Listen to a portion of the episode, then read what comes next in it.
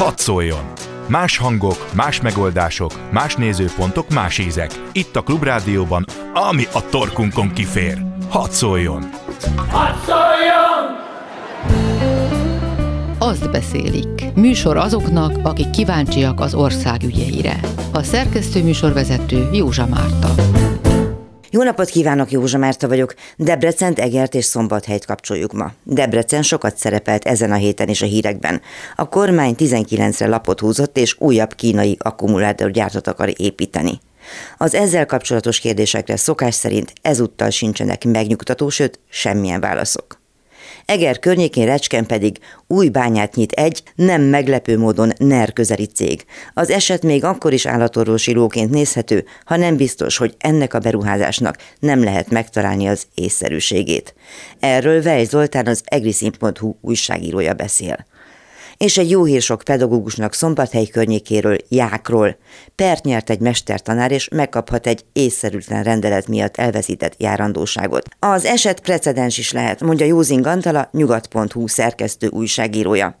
De kezdjük Debrecenben az akkumulátor beruházásokról folyamatosan beszámoló Polgártó Tamással, a debreciner.hu újságírójával. Írtam egy cikket a Debrecinerben azzal kapcsolatban, hogy néhány hónapja még tagadta Debrecen vezetése hogy egy újabb kínai akkumulátorgyárral állapodnának meg. Még Varga Zoltán Dékás képviselő egy Facebook posztjára reagálva adta ki a Debreceni városvezetés azt a közleményt, mi szerint valótlan információ az, hogy megállapodtak volna egy másik akkumulátorgyár építésről, és akkor most bejelentettek mégiscsak egy újabb kínai akkumulátorgyárat az EV személyében. Ez mit jelent? Debrecen tagadta, azt jelenti, hogy nem is volt sehova meghirdetve, nem volt ebben az ügyben közmeghallgatás.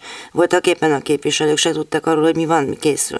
Jó kérdés, most még nagyon sok minden nem tudunk az ügyről, mert ugye egyetlen nap telt el még csak a, a bejelentés óta. Az biztos, hogy maga az a tény, hogy az évi egy gyárat akar létesíteni Debrecenben, ezt tudjuk már 2022 március vége óta legkésőbb, mert ekkor maga a cég anyavállalata volt az, ami ezt közölte a nyilvánossággal. És még ugyanabban az évben, hogyha jól emlékszem, akkor júniusban, de lehet, hogy májusban létre is hozták, be is jegyezték a bíróságon a cég magyarországi leányvállalatát. Erről mit tudunk például, hogy hol lesz? Lesz-e köze a másik akkumulátorgyárhoz, vagy nem lesz hozzá köze, és egyáltalán hogy tervezik, mennyibe kerül, támogatja a kormány, szóval ilyesmiket kérdezek. Azt tudjuk, hogy a Debrecen észak nyugati gazdasági övezetébe fogják építeni. Itt épül a BMW gyár, ez egy 500 hektáros terület, ebből 400 hektár az, ahol maga a BMW gyár fog épülni, 100 hektár pedig egy beszállítói ipari parknak tartanak fent, és ezen belül fog majd épülni ez az akkumulátorgyár 45 hektáros területen. És gondolom, hogy az EV Power akkor a BMW-t akarja majd kiszolgálni, vagy hogy ez volna ennek az egésznek a célja? Így van, ezt bejelentették, hogy a BMW-t fogják kiszolgálni. Egyébként egy 400 milliárd forintos beruházásról van szó, és a kormány ehhez 14 milliárd forint támogatást ad, de érdemes megjegyezni azt, hogy Szijjártó Péter szerdán azt is bejelentette Debrecenben, hogy kifejezetten emiatt a beruházás miatt fogják fejleszteni Debrecen vízi közművendszerét, ami megint csak 108 milliárd forint. Most érdekes, hogy a városvezetés és a kormány is azt kommunikálja ezzel kapcsolatban, hogy ez egy lakossági célú víziközmű fejlesztés is, egyelőre az jó kérdés, hogy mégis mennyi az, amennyi, amennyi a lakossági célokra megy ebből az összegből, és mennyi az, ami az ipari parkot fogja kiszolgálni. De elég árulkodó lehet Szijjártó Péternek a nyilatkozata, mi szerint kifejezetten emiatt, a beruházás miatt döntött így a kormány. Én úgy emlékszem, hogy hallottam Szijjártónak a beszédéből valamennyit, és ott valami olyasmivel villog, hogy hát ez tulajdonképpen tisztított szennyvíz, vagy valami ehhez hasonlót használt, általában a szürke vizet szoktuk használni, legalábbis úgy fordítottam le ezt a dolgot, de az viszont gondolom, hogy nem a vízi közműrendszeren átérkezik, úgyhogy nem értettem én sem. Na ez egy érdekes kérdés, mert Fabián István Debreceni vegyész professzor, a Debreceni Egyetem volt rektora, már hónapok óta próbálja fölhívni a figyelmet arra, hogy az, amit a kormány és a Debreceni városvezetés szürkevíznek nevez, az egyébként nem szürke víz, az tisztított szennyvíz, a kettő az nem teljesen ugyanazt jelenti. Minden esetre azt lehet valószínűsíteni, hogy most a tervek szerint ez a gyár 95%-ban tisztított szennyvizet fog használni, illetve, amit szintén említett Szijjártó Péter, hogy felszíni vizeket fog használni. Ez, ez nem hangzik túl jól. Ez egy jó kérdés, hogy ezen pontosan mit értenek. Elképzelhető, hogy a keleti főcsatornán keresztül a Tisza vizét használnák ehhez az akkumulátorgyárhoz. Az is kérdés, hogy ez a 95% ezen belül hogy viszonyul egymáshoz a tisztított szennyvíz és a felszíni víz.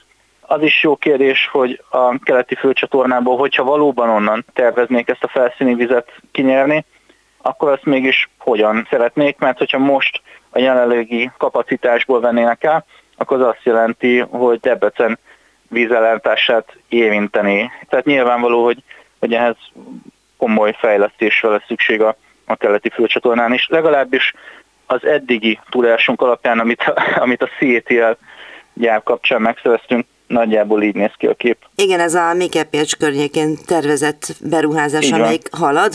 Gőzerővel halad. A CETL szintén egy kínai óriás vállalat. Ők úgy készülnek, hogy 2024-ben már a próbaüzemet is elindíthatják. Ugye idén tervezik indítani az építkezést, jelenleg a földmunkák zajlanak, illetve a terület infrastruktúrális előkészítése.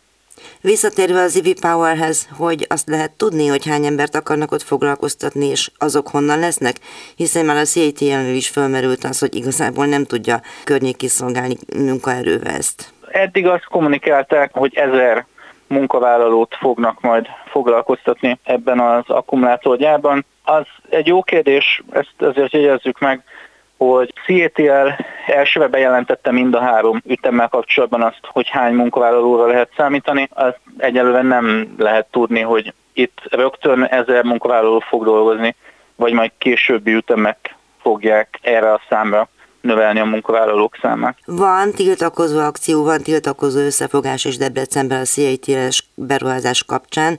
Megmozdult-e bárki, vagy csodálkozott-e bárki ezen az újabb történeten? Az biztos, hogy sokan csodálkoztak. Említettem azt, hogy azon nem lehet meglepődni, hogy az EV Power egy akkumulátorgyárat akar építeni Debrecenben, mert ezt tudjuk már több mint egy éve. Azon most meglepődtek sokan talán, hogy a komoly lakossági tiltakozás ellenére mégis belevág a kormány egy ilyen projektbe. Hát az is egy jó kérdés, hogy mikor történt meg egyáltalán ez a, ez a megegyezés. Ugye emlékezzünk arra, hogy amikor Varga Zoltán DK-s képviselőnek azt válaszolta a Debreceni városvezetés, hogy nem igaz, hogy szerződést kötöttek az EV Power-rel, abban az időben Debrecenben forrott a hangulat. Emlékezünk, akkor voltak azok a közmeghallgatások, ahol többek között a főispánt hazárulózták, illetve több százan követelték Pap László Fideszes polgármester lemondását. Akkoriban tartották az elmúlt évek legnagyobb debreceni tüntetését, amit a Mike Pércsi anyák szerveztek. Szóval ez egy jó kérdés, minden esetre azt látjuk, hogy azok, akik a CETL ellen is tiltakoztak, azok most az EV Power ellen is tiltakoznak, és már egy tüntetést is bejelentettek. Május 23-án az LMP fog tüntetni Debrecenben az akkumulátorgyár ellen. Ha már LMP és zöldek, lehet -e azt tudni, hogy környezetvédelmi szempontból vannak-e kellők engedélyek, kaptak-e valamiféle kivételes eljárást, egyetem hogy néz ez ki zöld szempontból? Erről semmit nem kommunikáltak még, tehát nagy a valószínűsége, hogy még ezek az engedélyezési eljárások ezután jönnek. Ugye a CETL esetében is először a bejelentés volt, és aztán hónapokkal később indult el a katasztrófavédelmi majd pedig a környezetvédelmi eljárás. Lehet, hogy fordítva ülnek alóra, vagy valami ez hasonló történik. Inkább az egy jó kérdés, hogy lesznek-e közmeghallgatások majd a gyárral kapcsolatban. A CTL-el kapcsolatos közmeghallgatások idején még nem létezett az a kormány döntés, ami szerint most már nem kötelező személyes jelenlét a közmeghallgatásokon. Tehát elméletileg elképzelhető, hogy az EV Power-rel kapcsolatos környezetvédelmi és katasztrófavédelmi közmeghallgatást akár meg lehet tartani a lakosok jelenléte nélkül is. Azt beszélik. Műsor azoknak, akik kíváncsiak az ország ügyeire. Vej Zoltán van itt velünk Egerből, mert régóta olvasni a sajtóban, hogy Recsken tulajdonképpen áll a bál. Ugye Recsknek a neve már csak történelmileg és sokat mondó a hallgatók fülében is, de hogy lényegében újra akarják indítani azt a bányát. Én utoljára Recsken voltam, akkor csak egy múzeumot láttam ott az egykori kényszermunkatábor területén. Te mondtad nekem a múltkor, hogy ezt a bányát időről időre újra akarják nyitni. Most mi történik?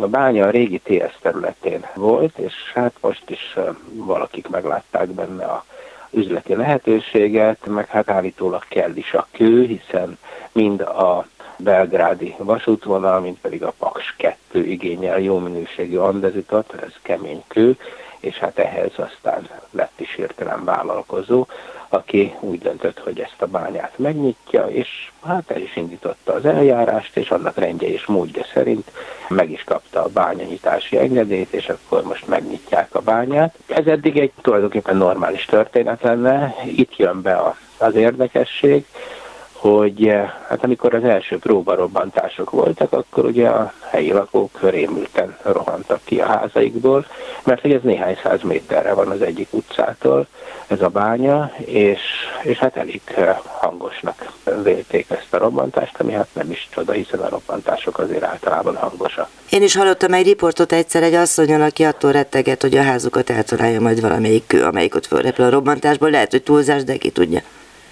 Hát ez egy összetett kérdés, ebben is benne van minden tényleg, mint csebben a tenger.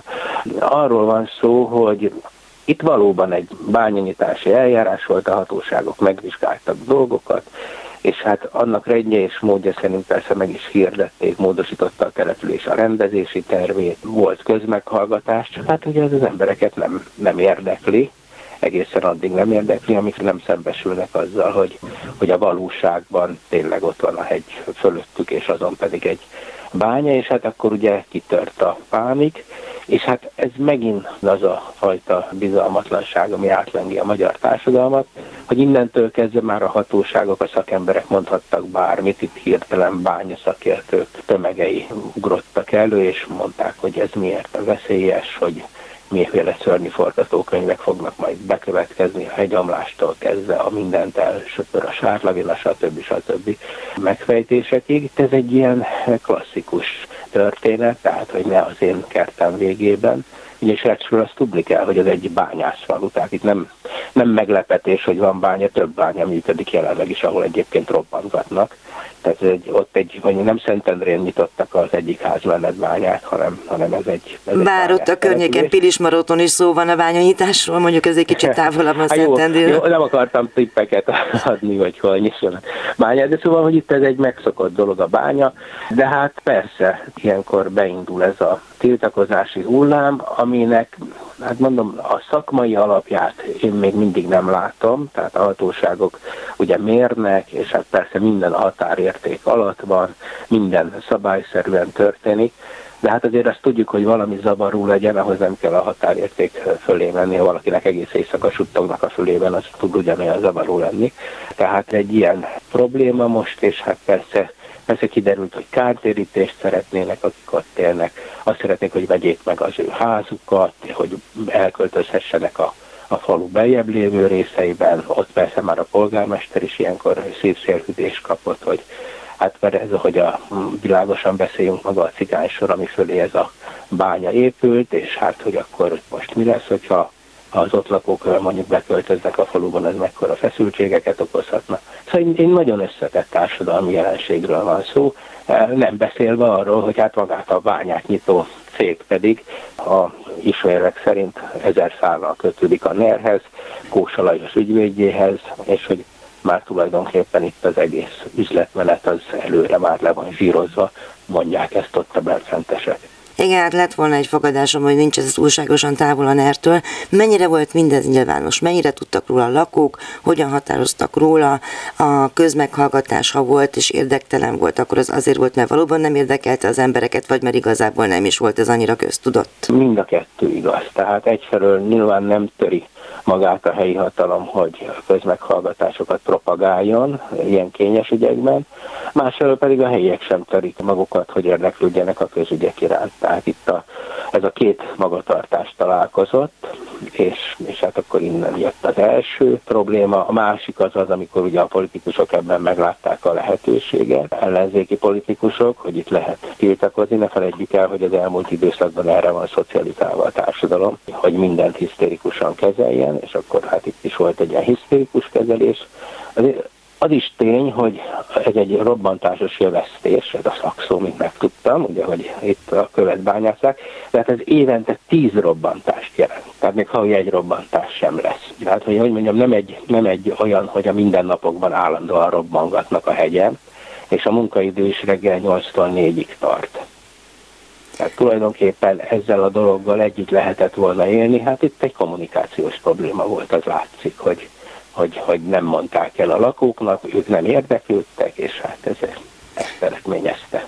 Pedig hát nyilván lehet valami haszna is akár a településnek ebből a dologból. Gondolom azt mond meg még, hogy okoz ez valami fajta olyan tájsebet, ami rehabilitálhatatlan, vagy ehhez hasonló végül is Recsk azért az ország egyik legszebb részén fekszik a Mátrában. Természetesen, tehát ez, ez egy komoly tájsebet okoz, mint ahogy a környékbeli összes bánya. Hát a tájseb az ugye az, hogy valami folytonosság megtörik, és akkor ott péktelenkedik mondjuk egy, egy ilyen szikla meredély, de hát mondjuk a Bélkő esetében Bélapátfalván, aki már autózott arra, az, az, az például nem úgy néznek rá, mint egy társebre, hanem, hanem mint egy érdekes ember alkotta képződményre. De igen, tehát a bányászat az társebbel jár az ilyen külszíni fejtés, és hát ez is okoz, de mondom, ez egy, ez egy bányász település, tehát itt, itt ez nem egy, nem egy újdonság, hogy van tájsebb. Azt beszélik. Műsor azoknak, akik kíváncsiak az ország ügyeire. Józing Antal van itt a nyugat.hu-nak az újságírója, szerkesztője.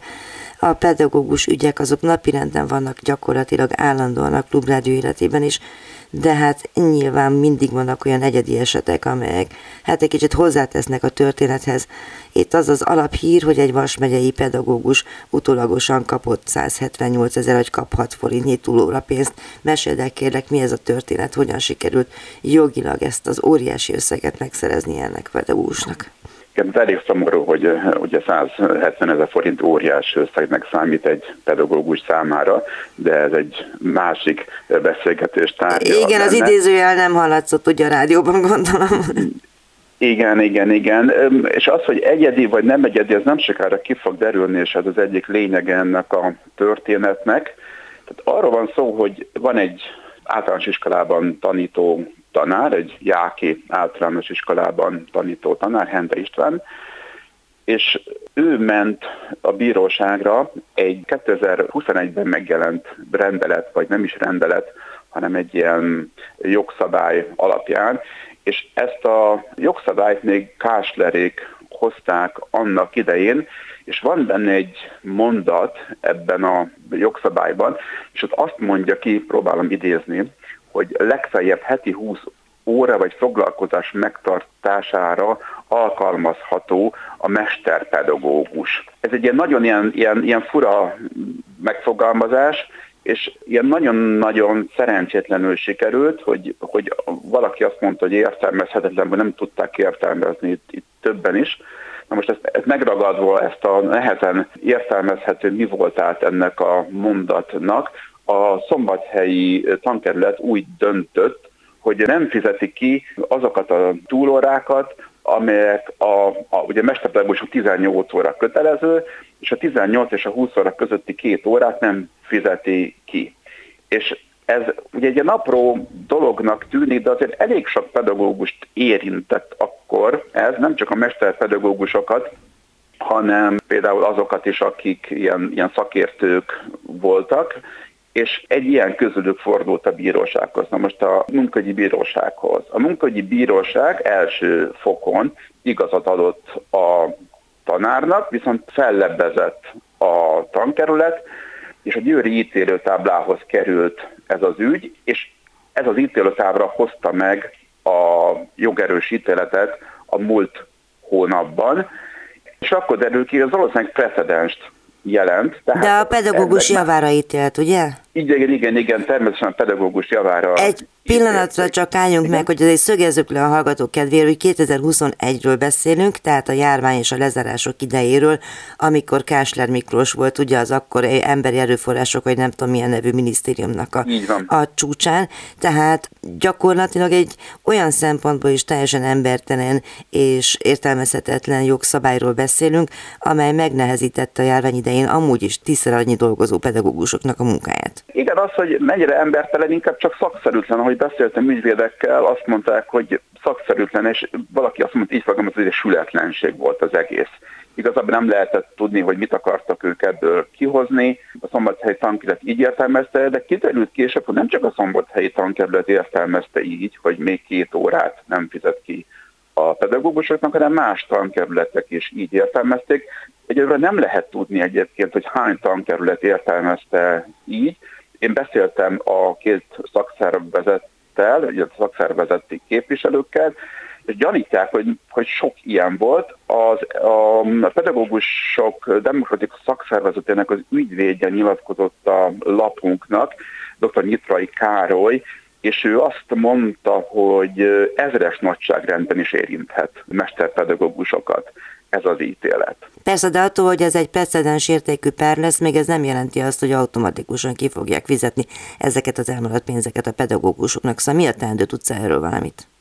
Hát az lenne normális, hogyha ugye ilyenkor a, a, a tankerületek azt mondanák, hogy bocsánat, nem fizettünk ki meneteket, és utólag akkor ezt rendezzük, de azt mondják a szakszervezetisek, hogy erre elég kicsi az esély, sőt nulla az esély, tehát valószínűleg az lesz majd, hogy minden egyes pedagógusnak munkahogyi bírósághoz kell fordulnia, de a, a, az első fokon döntést hozó szombathelyi munkahogyi bíróság azt mondják a joghoz értők, hogy nagyon-nagyon professzionális és részletekben menő indoklása hozta meg a döntését, úgyhogy elvileg ez precedensként szolgálhat igen a többi pedagógusnak is. Vannak visszajelzésetek, ugye megírtátok a cikket, hogy a pedagógusok erre fölkaphatták a fejüket, hogy na hát elvégre most azért mindenféle pedagógusokat érő jogi történetnek a szokottnál is nagyobb súlya van. Azt láttuk, hogy nagyon-nagyon sokan olvasták ezt a cikket, illetve a két szakszervezettől, két pedagógus szakszervezettől jött mind a két helyre egy olyan visszajelzés, hogy értesíteni fogják a tagokat erről, és később derül majd ki, hogy mi lesz ennek a, a folytatása. Tehát ez, a, ez, amit is megértünk, ez valaminek a lezárása, ennek a pernek a lezárása, de valaminek az újnak az indítása. Szerintem néhány hét, néhány hónap múlva látjuk majd pontosan, hogy mit is jelent ez a gyakorlatban. Igen, megfeltételezem, hogy a nedolgozingyen.hu is majd megpróbálja ezt valahogy közzétenni, de hát ez már nyilván nem a mi dolgunk, hogy ezt eldöntsük. Debrecen, Recsk és Ják voltak a mai helyszíneink. Polgártót Tamás a debreciner.hu-tól, Vejl Zoltán az egriszin.hu-tól és Józing Antal a nyugat.hu-tól tudósítottak olyan ügyekről, amelyekről mindannyiunknak tudnunk érdemes. A műsor visszahallgatható a www.clubradio.hu oldalon. Elkészítésében Lehocki Mirjam volt a segítségemre. Köszönjük figyelmüket, itt leszünk jövő héten is. Józsa Mártát hallották. Azt beszélik című műsorunkat hallották.